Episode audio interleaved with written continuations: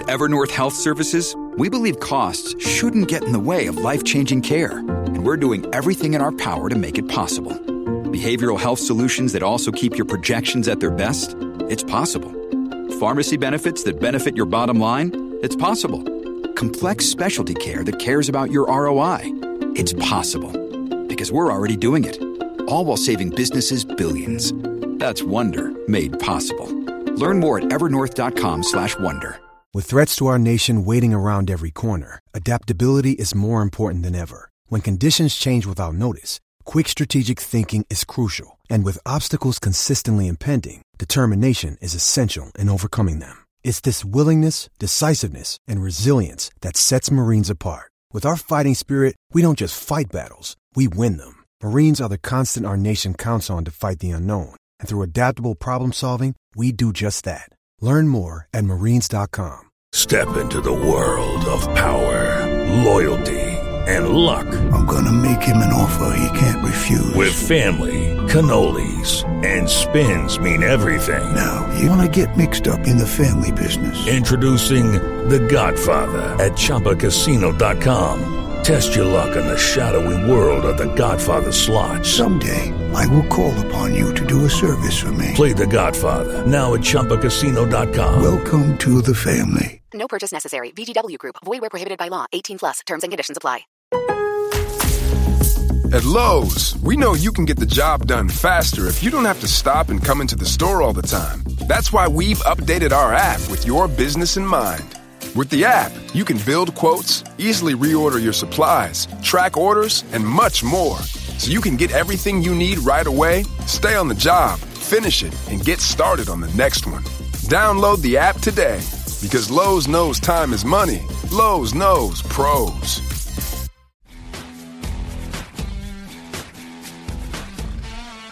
Hello and welcome to the FUT Weekly podcast. This week we have one of FIFA 18's harshest critics, pro player Lukasinho, oh, and the FUT tactician as well to run the rule over gameplay, a potential patch, and the downright ludicrousness of division rivals. We've also got a big market segment with the FUT Economist as we discuss prime icons, throwbacks, and market crash speculation. Plus, the usual Team of the Week rundown, player review controversy, and stick around for a cheeky hidden track as well. I'm your host Ben, and you'll hear all that and more on this week's FUT Weekly podcast on FUTHead and all your usual podcast platforms. Hello and welcome to week five of the FUT Weekly podcast. Today I've got a regular in FUT Economist. Jamey, how are you doing? I'm, I'm doing great, Ben. Are you riding a high off your uh, combined Team of the Week prediction? I am. I'm, I'm pretty proud of uh, the, uh, the the sorting algorithm, uh, sorting algorithm, as well as the uh, as the guys that put in their contributions for uh, figuring it out. Because I got a, uh, score of 14, which is actually 14 out of 23 is not too shabby for uh, for a week. But the thing that like makes me really proud, maybe I'm, I'm, gloating a bit here, but my score was better than the other people's, like the people that did the predictions. And my score was better than them. So oh, so your aggregation was better than the score that the people who had predicted them got. right, right. Nice. So I basically just stolen all of their, you know, all so their hard work. By plagiarizing more people, you get right. better results. Is that the, so, fantastic? Uh, so lessons here on FUT Weekly podcast as always. Um, but yeah, we've also got other guests. We've got another regular. We've got Steve, aka FUT Tactician. How are you doing? I'm doing good, thanks, Ben. Good to know. And we've also got a pro player in Lukasinho who did get himself FUT Champions verified at the weekend. Is that correct? Or was it the weekend before? Lukas? No, it was this weekend. It was, I got 28 wins this weekend. Nice, congratulations. What what what happens now? Like what what happens next? Yeah, like my goal is to win the World Cup this year. Uh, obviously, I had a breakthrough FIFA 18. Um, I'm just glad to be back competing again. Uh, so I'm not really taking the early competitions too seriously. Just nice to be back mm. and playing against great players. Great. Uh, and so, what would you say? I mean, we had you on before. Obviously, we know.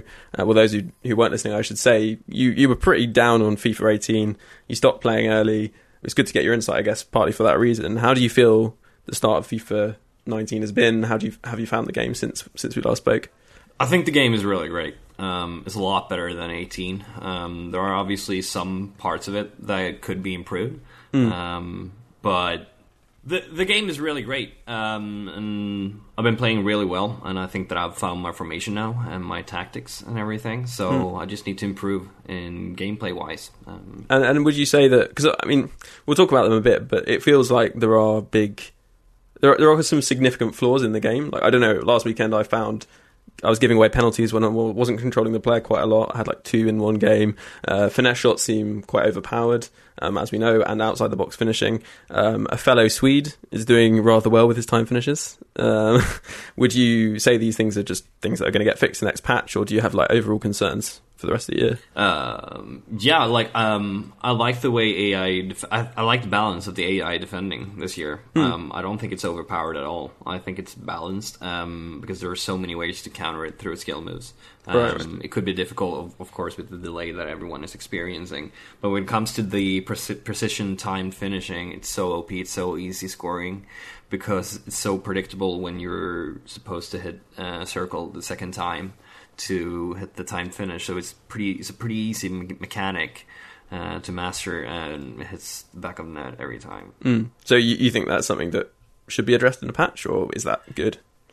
Yeah, just slightly. Okay. They shouldn't make it worthless, of course. Yeah, yeah. It should be good, but when you're turned the wrong way, shooting it with the wrong foot, and it hits like it hits the top corner, it's just ridiculous. Yeah, some of the Yeah, yeah. videos that you can see uh, on Reddit and on Twitter of people pulling that off is just it's ridiculous. There's I mean there's no reason that I should be able to pull off. Just people facing the wrong way, Yeah. weak foot, just not even like a good player, just going in top corners. Yeah, it's, it's pretty mad, and I think it is something that needs addressing in the patch. And I, I kind of want to just uh, indicate to people that we know that a patch will come for the gameplay. There's been a lot of complaints about gameplay. I know Steve actually may be coming on this because you were complaining about it during the week on Twitter. Um, there are a lot of things, and I was saying about the penalties and things like that that you know they need tweaking for sure. Um, but I w- I could never really at this stage of a game dismiss it like dismiss FIFA 19. Do you know what I mean? Because there has been no gameplay patch. Yes, there was a patch, but it wasn't gameplay. Um, so yeah, Steve, do you think that uh, we should dismiss the game at this stage? No, not at all. Um, I'd pretty much echo what Lukas has just said, in the sense that um, the basics are there. It's, it's a good game. Um, there's just a few tweaks that need to be made here and there, um, but the, the foundations are there, and hopefully the patch will fix it. I think it's a mistake really to get too hung up on the things that are wrong with the game. Uh, I tweeted this morning actually. I an account that I follow on Twitter, which tweets out coach quotes. It, it took my eye because I think it's very pertinent to where we are at with FIFA at this point, and it's, it's by a basketball coach called John Wooden. Uh, the American listeners are probably more familiar with him. And he said, the more concerned we become over the things we can't control, the less we will do with the things we can control. And I think there's a real danger that people are falling into that mindset right now where they're thinking, this game's beyond me. You know, it doesn't matter what I do, the game's going to decide it for me. And it's not the case. It's not true at all. It's, uh, it's important at this stage to, to work hard on influencing the game in the areas that we can control. Yeah, I, I kind of totally agree, and I think you know you watch Lukasinho play or you watch another pro compared with you know us mere mortals. The key thing is that what they are doing is they're controlling all the aspects of the game they can, and I certainly feel like going up the leagues a little bit, improving my game. The more you play, yes, you notice the things that are out of your control, but you are actually controlling the game more and more as you move up. Like when I first played FIFA 19, I was like, wow, this game feels like a complete mess. But that's because you don't have the skills to kind of control things. And and now, as you play the game more, um, you might not immediately see it because you're seeing a lot of things go. You know, a lot of the problems with the game, which which may be solved by patching also, but just because the more you see things, the more that confirmation bias kind of believes they're there and that they're affecting you. But actually, you are controlling the game more and more. Um, you're probably increasing your possession in games if if uh, well, it actually depends because obviously you're facing better, better players. I think we said- but, yeah. We said we said something about this in Berlin. I have a vague memory of it, Mm. at least. That I've never ever picked up a new FIFA and felt like I have so much to learn and so many new things to control and learn. And like now that I feel like I'm controlling it, and I have a sense of how you should score and how you should defend, and like what kind of positions where you should defend that way or blah blah blah. Mm. Um, I think it's a really good game. Um, there will always be bullshit and bounces in if in a FIFA game or in a football game. Like there are, there will be random bounces everywhere. and you'll see goals like that. Um, but as a whole, the game is really, really good. I think it's I think it's caught a lot of people on the hop as well. That um, I saw an example today again on Twitter, where somebody I think Matt HD Gamer had tweeted out an example of somebody taking a shot with Felipe Anderson, where the arrow was pointed at the goal and the shot just skewed off wide to the left. Um, and you know, to all intents and purposes, it may look like okay, well, there is something wrong there. The game is broken, but timed finishing wasn't used. The first thing that strikes you. So you've got to ask questions like, what would happen if time finishing was used? Would it go in? And I think people have got to accept that this is a fundamentally different game to FIFA 18 and all all previous iterations, really. And until we get a bit more familiar with it, until we're using all of the, the new features and using them well, perhaps it is going to look broken when, in actual fact, there are some areas where it's not. Obviously, things Mm. like bicycle kicks, the finesse shots that Lukas has talked about. Yeah, there are problems, some of the bounces with tackling. Um, but I think as well that I don't want to say get good, but um, there are areas where people do need to to just learn the game a bit better, and perhaps it won't look quite so broken then. Yeah, I was just gonna say that. I, so I couldn't remember. I was gonna ask you guys if you guys thought that the uh, time it took for uh, us to figure out the sort of quote unquote meta of how to sort of play the game, if it was taking longer this year. Because I seem to remember last year that people had already figured out a bunch of uh, sort of meta players, and everyone had a very similar looking team.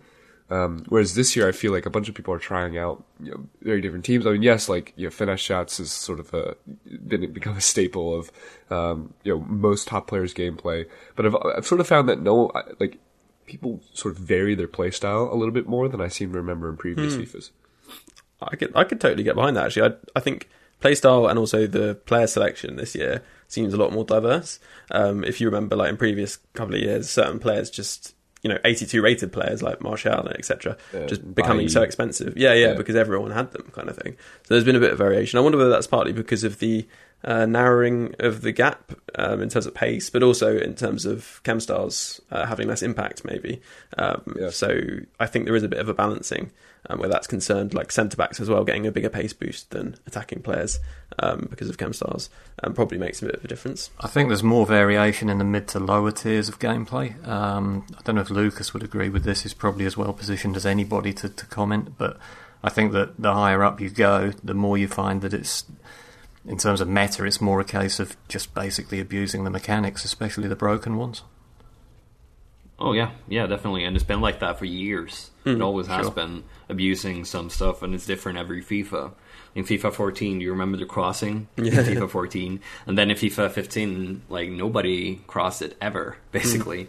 Um, so you need to change and you need to adapt to every FIFA, and we're in that period right now where we're trying everything in certain positions and trying different passes and everything. And that's when I feel like when people are losing, especially pro players, they're they like to complain on Twitter, and that's why we see a lot of negative things on Twitter um, because the stuff that they've been learning for a year is not working anymore. Yeah, yeah. And I feel like that could be sort of a nagging feeling for them. Do you think it's possible that you, because you took a well, more or less a year off, that you've sort of forgotten some old habits that some of the other pros might be carrying into this year, and maybe that's why you're adjusting more quickly? I, I could be open minded, definitely. Yeah. Um, I still have like the old FIFA gameplay, like because it really drastically changed in FIFA 18, the gameplay and how you move the players, and especially defensively. But yes, and I feel like I have s- a more positive view on adapting than most people as well. Yeah, uh, because I'm I'm really open to it, like, and I have, I'm so motivated to start playing uh, and learning it. Mm-mm. That's interesting. I, I do think you know pros who have an open mind tend to be the ones that do best. If you look at some of the like top players, um, there are ones which seem to thrive off their kind of reactions and twitch timing and things like that. But actually, a lot of the ones, especially the ones that seem popular with like their managers and, and people in the scene, are the ones that are kind of really thinking about the game and how they can approach it and sort of new ways of doing things. And I guess you know you look at someone like Zimmer who's who's perfected that finesse shot. Like that didn't come through him kind of trying to plow on with the same techniques. It's about kind of adapting and learning and and making Of sure. course, you're evolve or affecting die. Um, it's the same in FIFA. You need to you need to adapt. This is so refreshing to We'll actually see. hear a pro player saying this because, as, you, as you're saying, Lukas, generally what you see when you look on Twitter or Reddit or what have you is just complaints. And complaints Hmm. get you nowhere. It's only by taking responsibility for the things that you can change and acting on them that's how you improve, as, as Yeah, and- exactly as you're saying.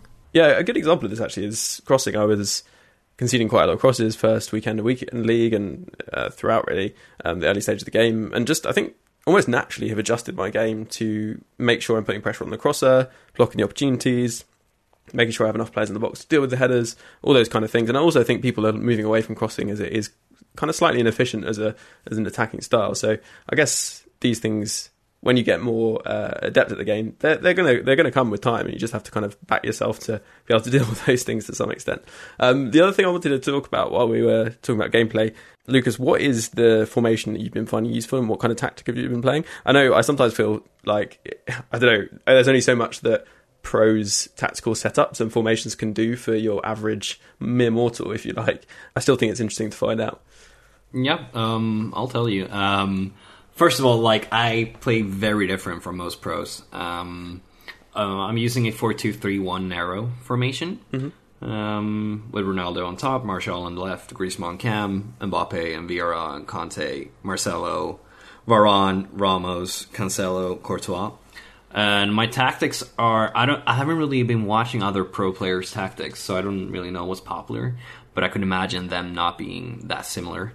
But pressure after possession lost, um, three three on width and the defensive part, and three on depth. Um, and then I don't know. I, should, I guess I should have put my game into. So, so you're very counter attacking like, it basically because you're good. Yeah, and quick quick passing. Um, So, oh, so like fast build up. Do you play it? Or? yeah, fast build up. Yeah. Oh, right, okay. And and then pretty narrow with three three in width again, and then a lot of players going into the box um, because I use a lot of sweaties, and, th- and then two or three uh, dots on corners and free kicks. It doesn't really matter. Okay. So that's what I'm. Doesn't doing. that play pretty much like a 4 3 3? Yeah, it, it does. Um, I'm using Griezmann a lot by tracking the midfielders, making sure to stop the uh, the hmm, what do you call them? Um, the switching of play. Right.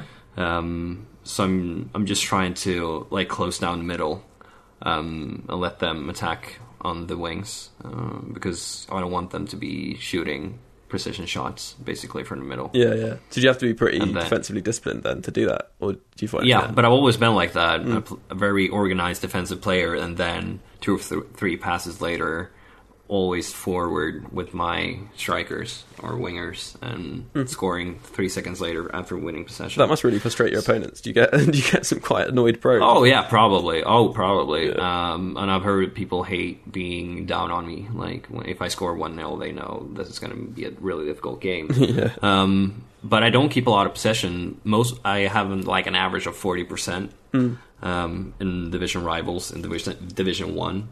Um, but yeah, that's basically how I play, and I couldn't really see myself playing in any other way. Obviously, if I'm down one 0 or two 0 I'll try to control the game in a different manner, and I can play that way.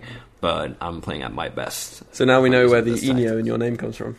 It is in fact. Yeah, Mourinho. exactly. I would call myself an attacking player. People always call me like an organized defensive, like Mourinho style player. But I always have more shots than people. I will always score more goals. Yeah, yeah, Um, and I feel like I'm the attacking one, trying to score when I actually have the ball. So Each their own. That's what it's all know. about. You know, as long as different tactics work, then I'm happy. You know, I think as long as there's not sort of Yeah. just one way that people can play, and I think possession styles do still work. Like you know, I've seen They many do. people Well, hold definitely. onto the ball really effectively. So I think uh, Yeah. you know it's a bit of both, isn't it? Um, But um, yeah, so I really like the custom tactics. What I don't like is I, I'm a coach, like a real life coach, and I've been so for like five or six years. Um, what I don't like is the overall tactic, like saying, "Oh, we should always pressure after losing possession." Um, yeah, because it's kind of I don't right? want them to. what do you do after? The, I don't want them to- What do you do after that? Like it's like pressure on heavy Yeah, touch. exactly. But what happens after heavy touch? What, what are we doing? and if I'm losing possession in midfield, I don't want them to be putting pressure Yeah. because they could just pass it to the wings and they'll just pass through my midfield. But like if I lose it on the wing, I want full pressure by the entire team. Even a goalkeeper should get in there. but you know what I'm saying? Yeah, I like I, totally would agree. love it to be even more advanced. I get that it's difficult with the game mechanics, maybe. And that's probably a step forward in the future. I think but that's something I'd like to to answer see. your question based on observation that after press on heavy touch, it seems to reset to a default of balanced. It- It'll adopt a Mm, balanced mm. defensive style. Yeah, I can imagine. And that, that does seem to me a bit of a flaw. You know, what if you want to pressure on heavy touch and then drop back? You know, It's just Um, something that I've spoken about before. In that I think it's great Yeah, that yeah. we've got more, we've got more choice in terms of being able to change to different systems. But I really don't like that they've taken the sliders away from custom tactics. Let's move on to something that's kind of more of a, I don't know, game content issue. Uh, a lot of kind of complaints around Division rivals at the moment, mainly the rewards themselves. I'll just read out something for you all. Um, so the Division 1 rewards, and uh, Lukasinho, I'm sure you can fill us in as to how difficult this actually is to obtain. So the Division 1 rank 3 rewards are 42,000 coins. I won't bother with the other stuff because, you know, it's basically all valued at 42,000 coins. Uh, if you do uh, rank 2, so only one rank higher, in Division 5, Division 5, you get 44,000 coins. Um, quite how that was considered a fair way of balancing uh, rewards, I don't know. Because um, how many games. Well, first of all, how many games does it take to obtain rank 1 in Division 1, Lukas? Um, right about now, um, it's thirty six thousand points to be rank one in Division One. And I think people were estimating it takes, I don't know, 70 odd games to get rank 1. Um, because you Yeah, get so many draws, right? And they're, they're kind of no points. Yeah, Um, exactly. And, and Uh, losses so are obviously really even less. Seventy games in a week. That's a lot. Yeah, yeah, totally. And uh, so Division Five, rank two, is probably probably even less game game game time basically, and you're getting a better reward. So and and you're being rewarded for being worse at the game, which is also strange. So I definitely think they need to scale this more. There's been a lot of talk of it. I think EA are fully aware of the fact that people, there's a lot of rumblings in the community about this not being a fair method. Um, part of me worries uh, about the sustainability of rivals. Um, it is actually so competitive, even more competitive if you're in sort of you know, probably above Division Four than Weekend League, and constantly having that. I don't know, having games which are super competitive continually, and maybe even demonstrating that at some point you kind of hit your your ceiling if you like and it's difficult to improve. Whether that will actually encourage people to play you know the DKT for example daily knockout tournament it was very um varied. The, the opposition you'd come up against you know first round. Um, a lot of people would at least have a 50-50 chance of getting a win. And then beyond that if you're sort of someone who's probably now in division 4 3 etc you would have been able to comfortably win it. Uh, a great example is uh, you know fellow co-host Horace. He has played plenty of games over the first sort of opening of the uh, the year's game, but not that many. And uh, he hasn't actually managed to get to weekend league qualification. Whereas last year he would have pay, played maybe I don't know an hour's worth of game in the DKT, and he would have got qualified. So uh, it's quite quite a tricky system for I guess players who are maybe time poor but got decent skill. Um, I don't know how, how some of you guys feel about it. Uh, I guess you know, Lukasinho, you're at the top of the game, so I imagine you're quite enjoying playing tough opponents, even if the rewards aren't there. Of course, of course I am, but like six, 70 games against tough opponents, that is really mentally exhausting. Mm. And me as a creator or a streamer, I love to stream and I love to interact with the chat and everything. It's really difficult like doing that while you're playing one of the best players in the world. Because you need to concentrate. So I don't feel like there's any like casual mode to just like talk to your audience or like do something like that. Mm. Except for the draft. And the draft is gonna be worthless playing in a month. Yeah, and I mean, even now the rewards don't seem great. Um, Jamey, how do you feel about playing uh, Rivals? Um, I mean, I think it's interesting because I never really had a chance to play a lot of uh, champs last week or last year rather, um, and I. I'm not used to losing as many games as I am losing in champs, or sorry, in, in rivals. Yeah, my Um, record is not looking good as a result. Of yeah, it, so it's it's taken a a, a a sort of mentality adjustment for me to actually get used to it. Uh, I have to sort of understand and just accept that. Yeah, I will just I'm going to end up sort of where I am, and the ELO system or whoever they figured out the skill point system should just eventually place me where I'm supposed to be. So I, I shouldn't personally put all that much weight on the result of one particular match. And you know, with that, I've sort of managed to, uh, I guess, calm myself down and uh, sort of mentally been able to uh, sort of release myself from that FUT champs uh, atmosphere or sort of tension um, that I, I, would normally associate with FUT champs because otherwise it's just not fun to play. Like yeah. I know like a lot of people are saying that it's it's not fun because there's no like casual mode. And, um, in particular, I've seen like guys like I am French and stuff like that talking about it. Um, but like, I, so for me, it's actually, you can take it as seriously as you want to. I mean, obviously it's probably different for the pros because this is like their training ground. They have to take it seriously. This is, you know, this is what they do. But, you know, for someone like me who's, who's flirting with, you know, high end division three, division two, um, I can just go in there and just kind of play however I want, right? And, and I can take it as seriously as I want. Um, and it, honestly, knowing like another thing too, I keep telling myself is if I drop down in divisions, it's actually easier for me to get better rewards.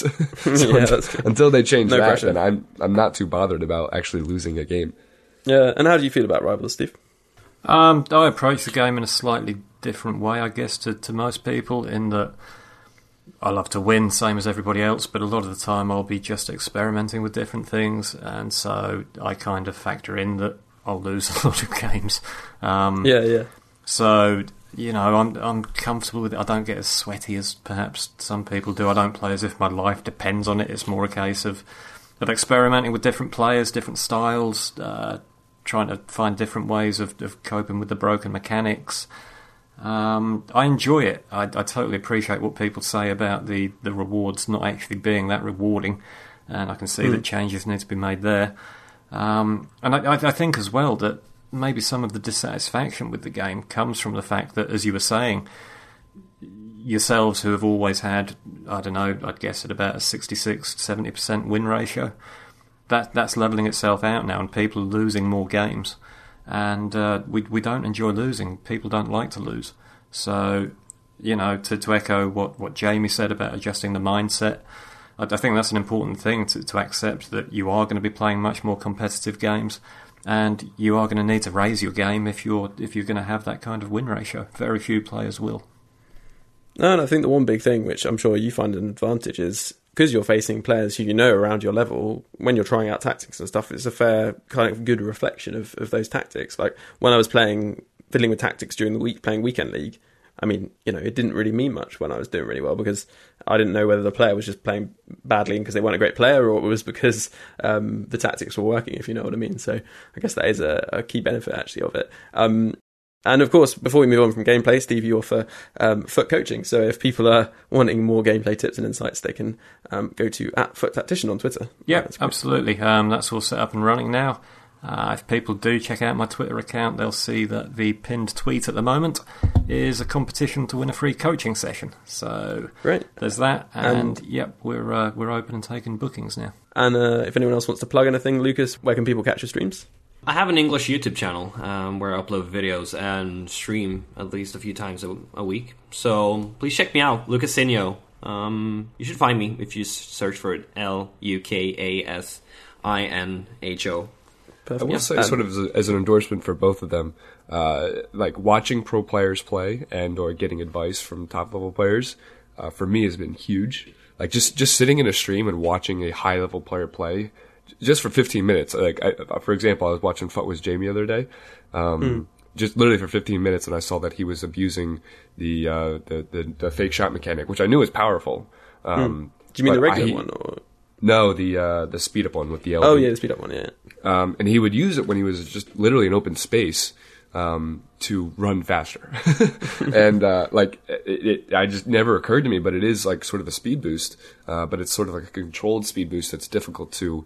Um, I mean, I'm assuming you're, if you're playing against a good player, it's probably it, the, the returns are probably diminishing as you get as you play better players. But you know, sort of against the players in, in my uh, in my realm of division rivals, it was really effective. So yeah, yeah. anyway, that, that's sort of a long-winded endorsement of both of them. I need to jump Great. in there. Just I agree with a lot of what you yeah. say there, Jamey. But um, it's, it's, I tend to get a lot of people coming to me saying that you know I've been watching Kurt or I've been watching Gorilla or what have you, maybe Lucas Senior. I don't know. Um, saying I've been trying to play like him. And mm. you look at their ability, and you think, "Why on earth are you trying to play like him?" You know, you need to work on the fundamentals a bit more before you get anywhere near to, to being able to replicate that sort of standard of play. Yeah, well, thank you all for your. I mean, I know I've plugged you, you guys now, but um, we've, we've still got a second half to do. So we're going to talk about the market and team of the week as well, and that'll be coming up right after this. At Lowe's, we know you can get the job done faster if you don't have to stop and come into the store all the time. That's why we've updated our app with your business in mind. With the app, you can build quotes, easily reorder your supplies, track orders, and much more. So you can get everything you need right away, stay on the job, finish it, and get started on the next one. Download the app today because Lowe's knows time is money. Lowe's knows pros. What's up, guys? This is Andy AJ3, and you're listening to the FUT Weekly Podcast. Hello and welcome back to the FUT Weekly podcast. We've got some interesting stuff to chat about in the second half. Well, at least you'd probably hope so. Um, although it's going to be boring uh, last 20 minutes. But uh, we have had um, a very pleasant FUT Weekly break, of course. Uh, Steve, how did you find it? Um, I didn't actually realise we were on a break. I just carried on until I realised just now that I was just talking to the dog. It was great. I had lots of water. Lots of water. Okay, important to get rehydrated. Mm. Let's start off with Jamey when we're talking about the market, of course. Um, Prime Icon SBCs came out, and I've got to give you some credit here. Um, I'm probably not going to bother finding the clip, but you definitely said that if you're a gambling man, you would uh, expect Prime Icon SBCs this year. I I did say that. Um, but I, to be fair, for people that might be uh, watching from that, that, also watch my stream, I also said that um, after Thursday, that that Thursday the or sorry, yes, Thursday the eleventh, um, I actually sort of went back and said, yeah, I'm, I'm like more forty percent they're going to be coming out now. mm. So I, I, sort of I sort of backtracked just a little bit, um, but. Uh, you know, to be fair, that you know they did come out with them. the uh, the problem was is they're ridiculously expensive, and uh, you know, this isn't necessarily EA's fault. They, um, you know, in terms of like making the requirements, it, they could not have sort of foreseen that.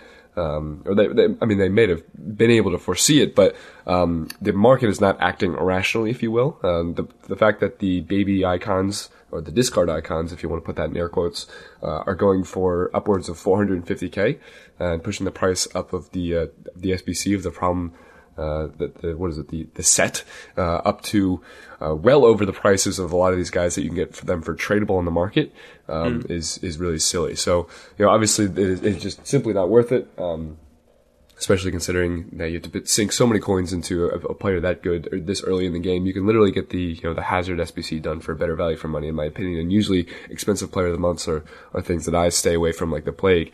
Um, but you know, just looking at this SBC just makes no sense. I mean, obviously, it's done pretty good things for some investments and stuff like that, and we were able to cash out uh, the past couple days because of it when it was combined with some other flashback SBCs and and whatnot. But you know, this is uh, this is not an SBC that you should be doing at least in its current state. Yeah, yeah, that totally makes sense. And um, kind of interesting that they've added this kind of icon player pick SBC uh, in there as well. Yeah, it is interesting. Um, you know, I think I, I, I am a little bit disappointed just from like a trader's perspective because we can't now invest specifically for or create trading methods around for a specific uh, requirement for a, you know, for example, if it was Yashin, Mr. Hatman, uh, there probably would have been a Russian requirement somewhere in there. Um, and, you know, obviously we don't have that this year because it's sort of like a wide pick. Um, another thing, I've seen complaints about the time limit on the, uh, SBC being 30 days. Um, I get, I suppose you could, you could kind of try and spread that as a good thing because it, you know, it makes people, in terms of like an investor's perspective, you could say, well, people, if they want to do it, they got to do it now and they can't sort of, uh, be lazy about it and wait for like a Black Friday when all the requirements get cheap. But, um, I, I and think some, plan, so do you think they're going to like step up the quality of the players in each pick? As we go through the year. I mean, yeah, like like just as they release like new uh, sets of them, I would imagine they release new uh, and, and, better players. But the you know I think what they're also going to do is they're going to make the requirements a little bit more expensive. Mm. Um, you know, sort of similar to what we had, where you know for some of the big boys you're requiring two icons, or you're requiring even higher rated teams. So I think it's going to step up in in sort of in tow with the level of players that are actually available for the pick. You know, depending on where in what group a certain icon gets bunched with. Uh, if mm. these SBCs get a little bit more affordable, could make them more or less meta. Like the Herrero, for example. Uh, I would imagine more people are running around with Herrero now uh, than maybe they normally would have uh, if it had been if Herrero had been placed in a group that was where he wasn't the most competitive player. But uh, in Juan Fran, I guess you do have a, a, kind of route that you can pursue for investments, right? Yeah, exactly. I mean, Juan Fran was great for investments. Um, mm you know, he was one of those. I actually thought the value for him wasn't all that bad, to be fair. No, no, Um, it was, yeah. you know, a little expensive, but for, I mean, what, what probably is going to be the best left or right back in La Liga for some time, um, he Mm. wasn't that bad. Uh, and yeah, as you said, it was, it was great for, uh, investments. You know, obviously the Atletico Madrid high rated players went through the roof. Spanish players from La Liga went through the roof. So that was good to see, uh, in terms of like an investment perspective. Um, the, uh, the, the one thing I'll say about the flashback SBCs, I have a feeling they might do them relatively frequently. Um, because you know this is yeah sort of strap on your tinfoil hats here, but they dropped them on the same day uh, that they dropped the Icon SBC, or at least the equivalent day of what they dropped the first Icon SBC last year. So Mm. maybe they're thinking like in terms of frequency that they're going to replace the Icon SBCs with uh, flashback SBCs. That is, you know, obviously I might be uh, sort of making a correlation out of no causation here, but um, you know, th- that, that, I think that would be really interesting if they drop them frequently. And I mean, people are, are getting excited about it too, sort of throwing around predictions and stuff like that. Mm. And the majority of them look like they're just basically the FUT United or wait, what's that? Oh, what's Foot that from- Birthday, wasn't it? Yeah, they, it, the majority of them look like FUT Birthday, uh, just with a different skin on them. But, uh, it would be an exciting, uh, a a couple of promos if they did do that. Yeah, for sure. And it also just throws out like a completely random player that nobody was really expecting, if you know what I mean. It's like so hard to predict. Yeah. Um, Right, exactly. adds an element of uh, interest to it. And also from a casual, casual kind of, uh, not investors, but someone who's clever, who's kind of always looking to sell players from their club. It's quite a good little thing to have because right. you're not going to have the overinvestment. So theoretically, you should be able to kind of make some profit from, from your club. Also gives you something to do with all those untradeable, uh, cards that you get from Division Rivals rewards. Yeah, yeah, that's also true. Yeah, and Uh, I, I don't know. I feel like player prices are. I don't know. They're really kind of starting to go through the roof. And I know um, during the break, one thing Steve did do was ask you um, about uh, when the next crash was going to happen. Basically, I don't know. Prices are getting getting a bit high. Yeah, I mean, so we're coming to the point of the year now where you know inflation is starting to catch up to us, right? Or the the effects of inflation are starting to taper off, or will start tapering off, rather. So I mean, obviously, in the beginning of the game, is people getting more coins, and um, you know, you see uh, every single league reward or weekend league division rivals uh, time is going to put pump more coins onto the market, increase buying power. While that is still true, it's just going to shift in a way where uh, sort of the, the supply and demand uh, dynamics are, are shifting a little bit, right? So the you know the, the mid tier meta players, sort of like the Kondogbias and um, you know, the, the Jesuses of the world. Uh, those are the kind of cards where the supply of their, because of their low pack weight, is going to start to catch up to them. Um, combined with the fact that people are starting to shift their demand towards the higher end players. So, you know, Mm. uh, the, the Aubameyangs of the world and the, you know, the Lukakus and, you know, their high tier, sort of uh, upper tier meta players people are starting to shift away from that mid tier team. Uh, so you can see that it's sort of like every weekend on Sundays, you can see major sell offs in that mid tier meta as people shift their coins onto the upper tier players.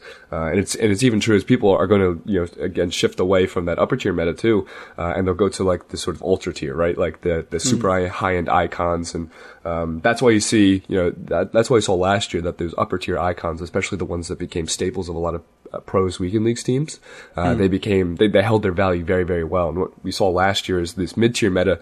Um, they took a heavy hit uh, right around the Scream promotion. Um, you know, sort of spurred on by the fact that you know obviously a couple things that sort of rotation dynamic that I talked about with the supply and demand thing just there, uh, but also the fact that you know their supply since they are a they they're relatively low rated at least most of them. Um, they're they're going to get pumped onto the market when people open up these promo packs for Scream, uh, and you know depending on how enticing the Scream team is, obviously that's going to you know vary up and down. Um, but you also saw the same thing and, and sort of a similar thing with uh, the upper end players, like the high end meta. So not necessarily the ultra tier meta, but the high end meta. Um, I know it's probably getting a little bit confusing, but you know like the Aubameyang's, um, those guys started losing their value last year around this time after this coming weekend.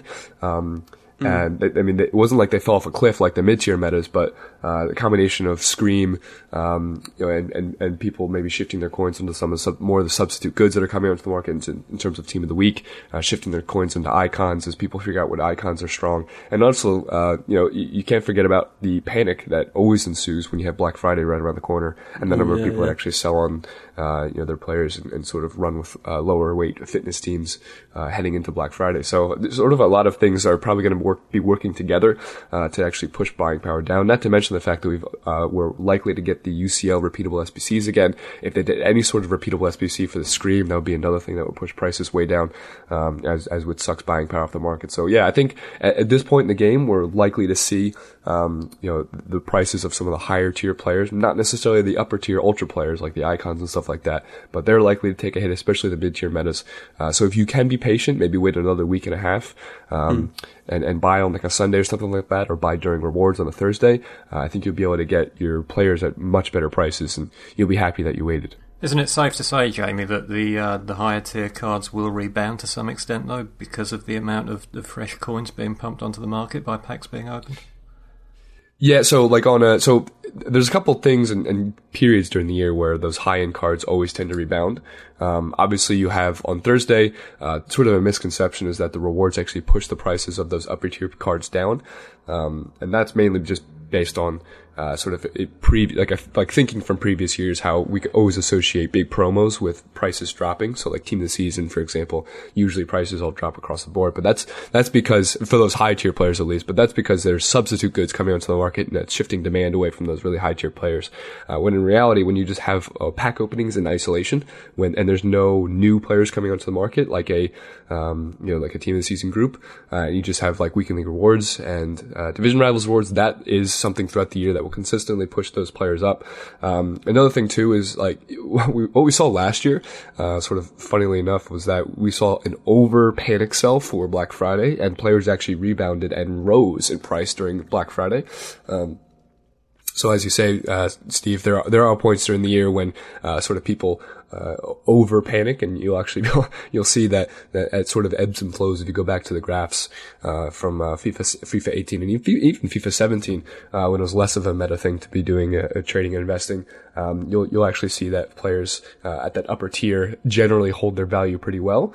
Um, but sort of ebb and flow, mainly with the uh, sort of like the major trends of the, the, like the market, as I was just saying, but also with the, uh, the, the trends of people's uh, fear around whether or not markets are going to crash. Right. So I'm, I'm making notes here. So basically, sell all my 83s and 84s, buy back high rated cards when people panic sell.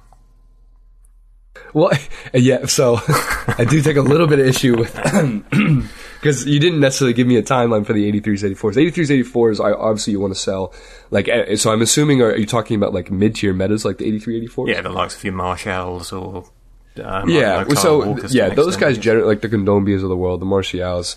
Um, those guys generally take a heavy hit after uh, every week in league, and they and they have a tough time holding their value uh, from now on out. Just and it's it's more pronounced actually. We were looking at the other day. It's more pronounced on Xbox because there's a more uh, there's a beefier uh, portion of PS market that is actually the casual player, and they're the ones that are going to be holding up the value of those guys throughout the most of the year. Mm. Um, but so maybe if you're like an Xbox guy in particular, um, you, you, want to think about either shifting on from a mid-tier meta team to get some of your more expensive players now if you can afford it, or uh, maybe you're just going to have to accept the fact that you're probably going to take a loss on some of those mid-tier guys. I would have been actually telling a lot of people is if you have a mid-tier team and maybe you could uh, afford a upper-tier player and maybe build your team around that upper-tier player and, and sort of hold hold the value of uh, of your coins in that and, and, sort of use it as like a bond, right? Like put your coins into a, an upper tier icon or like at least a mid tier icon that looks like he's going to become meta, like someone like a Blanc or a Zola or, um, you know, maybe Nedved or something like that. If you could put your coins in something like that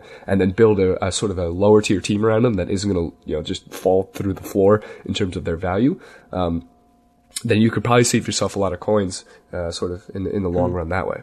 Yeah, I did that last year with Lalas, and he became like, oh, no, not last year, year before, and he became really meta because, um, well, actually, partly because uh, quite a few people in the community were kind of hyping him, but also because he just became better, like a, a card that people realized was really useful, and people started to look into getting centre backs um, into their teams, like icon ones, and he grew um, uh, went up in price quite significantly actually over sort of the period of a month um, around kind of uh, you know autumn winter.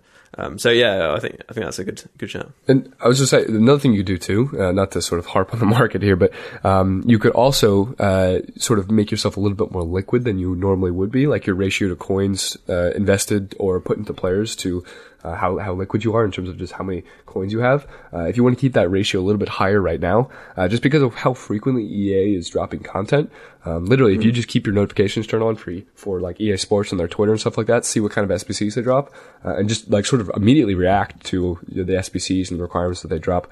Uh, that's uh, essentially what a lot of people have been doing. You know, when when the indices that are like good for investing, like the 83s, 84s, Discard Informs, when they're all expensive as they are right now because of the icon SBCs and uh, people wanting to do those and the, the sort of the, the initial uh, first week hype around that.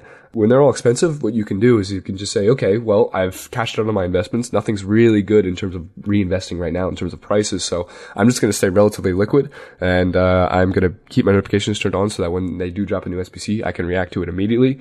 Um, and uh, that's how you can make your coins. So, for example, a lot of people are doing that with the Bundesliga SBC or the La Liga Player of the Month SBC that's likely to come out pretty soon. Yeah, great market insight as always. Um, we should probably try and wake Lukasinho up now because uh, I don't think I've been I don't think he needs the I'm just- trading advice. Um, I do, I do, I do. What am I going to do with all these uh, 83 German goalkeepers that I get all the time in the draft? There you go. And, and so, um, one thing that I did last week, um, which actually talking about how um, people might look to rotate out of players, I think this team of the week is actually a good example of that potentially. Um, there's a lot of quite meta and great players um, in this team. Uh, one thing I did previous week, which I think was quite fun, is just ask uh, all the guests what uh, player, if they were given any player pick they want, who who would they they pick out? Um, so first of all, let's go to Lukas. Who who's the one player there that you you choose? Mm, we were talking about icons and how powerful they are, but sadly, there isn't really a strong fullback icon out there, and that's why having Alex Sandro is so important, and especially when he gets an inform, that will probably be the best left back throughout the year. Totally agree. yeah. um, in case like um, unless he gets another inform. So I would definitely pick him. Totally agree. He's super well rounded, really high stamina, great defensive stats. With Shadow, you're going to get him to sort of maxing out the uh, the pace as well. Um, I think he's one of those players as well that I think he, I don't know whether you agree with this, Jamey, but I think he'll just increase in value unless he's not too overpriced at the start. Yeah, I mean, at a minimum, he'll probably hold his value from his, his settling point, assuming he doesn't get another inform. Yeah, He's also So, uh, one of the tallest left backs in Serie A, so uh, pretty handy for those far post headers as well. Yeah, totally. He's re- he's really easy to connect with chemistry as well. Yeah, um, with Ronaldo and Brazilian. Yeah, totally. And Steve, who would you pick out? I'd probably take Van Dijk, I think, based on the fact that I played with his gold card quite a while at the beginning of the game, and he stopped pretty much everything. Um, I think that'd be a tasty card to have. The one that I'd, I'd rather talk about, though, actually, is, is Mitrovic. Um, I think that's going to be a card that people could pick up for discard because Yeah. it'll be packed quite heavily with the Scream promotion, and he's he's actually quite meta um, in terms of his heading and jumping ability, and one of the one of the great things about these cards is that they're handy to bring on as substitutes later in the game when you do encounter constant pressure, because it's always great to have an outlet ball to a tall striker who can get up and, and knock the ball down when you're just lumping it forward from the back to clear the pressure. So, yeah, that's a card that I'll I'll certainly be looking at. Nice, yeah, that's a good shout. So, Jamey, who would you pick out from there? Uh, you know, aside from the obvious, I'd love a Sandro, I'd love a Van Dijk, but given that I didn't play weekend league this last uh, week, maybe I'd have to keep my my uh, hopes a little bit more grounded or even realistic. I would get none of them, obviously, because I didn't play. But if I had to choose sort of like an outside pick, I'd say Arnautovic. Arnautovic looks interesting. Um, I think he might fit. I, I've been using Mandzukic recently um, because of his uh, phenomenal aerial ability. sort of adds, a, I think, a different layer to my game because I can be threatening from crosses. But I think Arnautovic would be decent in, in sort of filling that role for the Premier League. I mean, obviously, there's other players that can do it for him, like a Lukaku who's going to be great for that aerial role in the Premier League. But you know, obviously, he's going to be very expensive. Um, I, I also just always liked Arnautovic in the way that he plays in previous FIFAs, uh, especially last year when I was really big into shielding. Um, He was he was one of the players that was very effective for me. Um, you know, obviously, uh, there are players that were more effective than him, like a Son, for example, on the left. So I didn't, he didn't get a whole lot of use in my team, but um, you know, Central Arnautovic is definitely going to be interesting. I wish he had, a, he, I wish he still had his five star weak foot though. Yeah, yeah. No, no. I mean, he's a really good player. I'd, I'd say you know he's, he's not informed people like a lot. I think he's, I think he'd be a good. A good I was wondering, well. Ben, if you if you thought about perhaps dedicating this podcast to Omar Al Soma. Um, well, yeah, Alzheimer is definitely a, a legend of fast podcasts. But RIP, exactly. He's got three star skills, which just you know that four star, four star, the strength, the pace, the shooting. Oh, it was beautiful, but it's not to me, unfortunately, um, not this year. But he has let us have an inform. Just before we move on from Team of the Week, a quick shout out to the. You know, in the past we've loved calling players the Kanté from wherever, you know, the French Kanté, etc., etc. Um, and uh, this is definitely the Peruvian Kanté. Uh, a guy called Aquino. Uh, he's uh, only 78 rated, um, so you'll probably get him in your um, player pick if you're getting one. And he's got 98 agility, 96 balance, but he's got really so- solid defensive stats. And he's got high defensive work rate, medium attacking. Um, I mean, with Shadow, he gets like 96 acceleration, 91 sprint speed. Um, he's got decent uh, stamina and strength. He's quite small, 5'9", similar to Kanté, but I think he could be one of those, you know, tenacious uh, midfielders that uh, does quite well. I quite like the high agility balance sort of central players this year. Ben Yedder's been really good, so um, yeah, could be a lot of fun. Bit of an outside shout that nobody will ever use because um, I don't think anyone's ro- running with the Peruvian Liga MX hybrids at the moment. um, if that's something you want to do, yeah, he's your man. Right, let's get some player reviews in. Uh, does anyone have a particular player that they want to dedicate this week's podcast to? I've enjoyed using Leon Goretzka a lot this week. Um, I've been trying to maximise the potential of winning more 50-50s, and he's certainly helped me in, in achieving that. He's always in the right position. He's great at breaking up play and recycling the ball. Um, he's Hmm. never going to unlock a defence with a with a 60 yard pinged pass, but he can lay it off perfectly well. Um, he's cheap. I think he's something around twenty thousand and falling at the moment. And yeah, I'd, if you if you're running with a Bundesliga team, definitely get him in there. And I'd even encourage people to look at hybriding to a to a Bundesliga team um, because Yeah, yeah. he is that good. I he's not too difficult to get in. Um, I have to say, Jamey, I thought you weren't a big fan of him, but that might be. Yeah, you know, he just feels a little bit clunky to me. Um, like sort of a similar to like a Milinkovic Savic to me. Both of them feel a little bit, uh, a little bit like they're moving around with like concrete bricks on their feet. Um, I mean, they do the job. Like if you put them in, if you put them in a position to su- succeed, um, then you know, in a in a role where maybe they're surrounded by more creative players around them, uh, where they can, as, as Steve was saying, it off to uh, to them when it comes to sort of the more attacking areas when you get closer to, to the box. That I, I would assume makes them play a little bit better, but um, he's very much. Listen to setup. Sorry, Jamey. He's, he's very much a, a defensive-minded player, really. Even though he's um, he's high high. Um, yeah, so I could just be using him wrong to be fair. Yeah, poss- I mean, he's he's got his acceleration is one of his greatest assets in that position. Um, He Mm. does get to the ball quickly. Um, he has pretty high reactions, which which also help, I think. Um, but yeah, in what terms position are you playing him in? Are you using a false nine and playing him like as one of the centre mids? yeah, yeah, That kind of makes sense, yeah. yeah, I have a sort of attacking centre mid and a defensive centre mid, and he's the defensive centre mid. Um, and yeah, it, certainly in terms of 50-50s, he's your man. And so, Jamey, obviously not a fan of uh, not a fan of Goretzka, but uh, is there anyone that you uh, have been enjoying over the past week? Uh, believe it or not, yes. Uh, and this is one that maybe some of you that are sort of in tune with like the FIFA Reddit scene or maybe following a couple select people on Twitter would have known. But uh, Inform Mandzukic has actually been really effective for me. Um, He's not a player that like my level of enjoyment with is very high. But he's sort of like dirty and efficient. he takes advantage of some of the, I, I, as I was saying, uh, you know, a couple weeks ago when I was on, I rely very heavily on the time finesse shot. Um, and as I've found, as I've grown to the higher divisions, is uh, people will just start moving their goalkeeper on me, or they've just figured out how how and where I'm you know I'm going to be looking to get on the strong foot of my strongest shooter outside the box, and they just you know block that. Um, so what I've had to do is I've had to vary my gameplay a little bit, um, and I've taken advantage of some of the crossing mechanics and how powerful they are. And uh, Inform Mandzukic is just it's it's dumb how good he is on uh, crosses and corner kicks.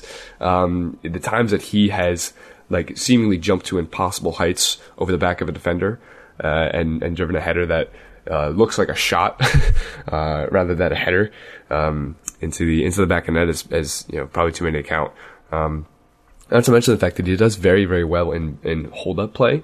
Uh, he's one of the only players where, uh, when I'm dealing with the high press, what I'll actually end up doing a lot of times is, uh, especially the, the, you know, if it's like a constant pressure sort of thing, is I'll actually play a, uh, lobbed ball to him, sort of like an X ball, um, just into his chest. Um, and he actually does a really good job of holding that up for me. Uh, and it's actually a way that I've found that I've relieved a lot of the pressure in it. And believe it or not, it's it's really effective because um, you know obviously they've committed so many men forward in that high press, Mm. um, and then you can beat that that entire line of players that are just coming at you like that swamp of players that are coming at you just by dinking it over. And then someone like Mandzukic is is bound to or usually wins the physical battle to get himself in a position to bring it down and then lay it off to a player, and you're on your way for a counterattack almost every time. So he's been really effective for me uh, for those two reasons. I agree What with that style were you using? 100%. I, I do that all the time um, Mm. by using the lob pass to my striker. Yeah. Like even if they're not even putting pressure on me, Mm. Right. if I see Ronaldo or any strong target man up there, is really effective way of starting a counter attack, especially if the like the center back goes to like um, is putting pressure on your back. You could just pass it back, and maybe like a winger goes in behind. Yeah, yeah. Right. It's a really good way of counter attacking. Mm, yeah, yeah, no, that's a really good shot. And then the thing that I like about Mandzukic, I don't know what chem style you have him on actually, but he's got like 70 defending on the card. Um, Yeah. and he's got like he's actually got like 70 interceptions, so he's kind of a genuine like threat if you're pressing. Um, Believe it or not, I actually drop him back to center mid when I'm make, when I make my subs in the 70th minute. yeah, yeah. No, I can imagine that working quite well. And also, the other thing that I think is underrated about him, he's got like 89 reactions and 94 positioning. So, you know, he is a proper poacher. Um, Yeah. And that aggression as well will help with that 50 50s, all that kind of stuff. He's going to be very good on. Um, so, no, I like him as a little uh, outside pick there. Um, quick dynamite discard for you all. Um, just a little bonus here. Um, I've been using. Ndombele, who's a guy that I picked out. He plays for Lyon, French guy. Uh, I, I picked him out. Um, actually, I think on Twitter just at the beginning of the season, saying he could be a bit of a dynamite discard because of he's just 78 rated, but has four star skills, high high work rates. He's 5'11. Um, you put powerhouse on him, which is not kind of chem style a lot of people use particularly often, and he gets like 88 stand tackle, 94 short passing, 86 long passing, 89 vision, um, solid kind of defensive stats generally. But I think the thing that you know you think when you play a powerhouse, oh well, they don't have the pace or they don't have the the dribbling, but it kind of changes the kind of player he is because he is already very good at acceleration, uh, sprint speed. He's he's got really solid dribbling stats, so you don't don't don't need to boost those things so much. So once you put powers on him, he becomes like a really complete midfielder, and um, just really nice to, to use box to box. You kind of have to sub him out. He's got seventy five stamina, but um, you know it's, sometimes it's good to get another midfielder in there anyway. Um, and yeah, he's, he's just really solid for me. Definitely plays much better than at seventy eight. He's not going to be your top tier, you know, midfielder, but he is really good, and I'd recommend just giving him a go if you need someone to I don't know link in Depay and uh, Mbappe. I think I was doing a nice little link between the two. Cool. Well, thanks for everyone's player reviews in this segment. Um, been pretty interesting to listen to. Good uh, TV week roundup as well. Just want to uh, finish off then by saying thank you for joining us this week, Jamey, for Economist. Don't think we got to plug you earlier, so uh, you are streaming quite regularly now, aren't you? So there's actually a bit of a problem with the end of Jamey's audio, but fortunately I've got him to send it to us uh, afterwards. Yeah, I mean, you can catch me these days on uh, twitch.com slash footeconomist. I'm mainly Twitter is just memes and uh, spreadsheets, which I love. Uh, Ben's best podcast host in the world. Yeah, and I'm a bad FIFA player. Thanks for having me. Thanks, Jamey. And uh, Steve? People can find me at FUT Tactician on Twitter, uh, Steve Stokes on YouTube. Uh, hopefully, we'll get a bit more content up to YouTube over the coming weeks. And if anybody wants to book a coaching session, uh, Twitter is the, is the way to go. And uh, thanks to you for coming along this week. And big thanks to Lukasinho for coming back. Great to have you on as well. Yeah, thanks for having me. It was a lot of fun. Ah, great. And uh, yeah, look forward to having you back. Good luck with the uh, with the pro play over the over the coming month if we don't hear from you before then. And uh, thank you, listeners, for coming along this week. It's been great to have you, and we'll look forward to having you again at the same time next week. And just before you leave us, please do subscribe if you enjoyed this week's FUT Weekly podcast. Just search FUT Weekly on your podcast platforms. If you're listening on FUTHead, you can use the embedded player to subscribe, or just go to audioboom.com slash footweekly for all your subscription options. And finally, a reminder that we are promoting Calm, the campaign against living miserably. Male suicide is the single biggest killer of men under the age of 45 in the UK, and nobody should live miserably. If you're finding things tough, go to thecalmzone.net where you'll find help or just a chat. Sorry, that, that, that was my fault. That was a text message on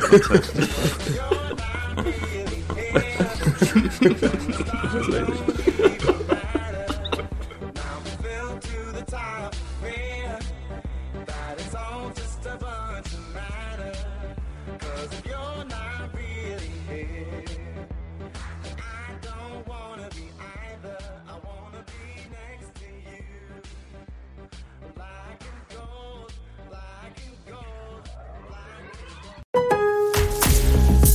Lowe's, we know you can get the job done faster if you don't have to stop and come into the store all the time. That's why we've updated our app with your business in mind. With the app, you can build quotes, easily reorder your supplies, track orders, and much more. So you can get everything you need right away, stay on the job, finish it, and get started on the next one. Download the app today because Lowe's knows time is money. Lowe's knows pros. Sports Social Podcast Network. With Lucky Land slots, you can get lucky just about anywhere. Dearly beloved, we are gathered here today to. Has anyone seen the bride and groom? Sorry, sorry, we're here. We were getting lucky in the limo and we lost track of time. No, Lucky Land Casino, with cash prizes that add up quicker than a guest registry. In that case, I pronounce you lucky. Play for free at LuckyLandSlots.com. Daily bonuses are waiting. No purchase necessary. Void where prohibited by law. 18 plus. Terms and conditions apply. See website for details.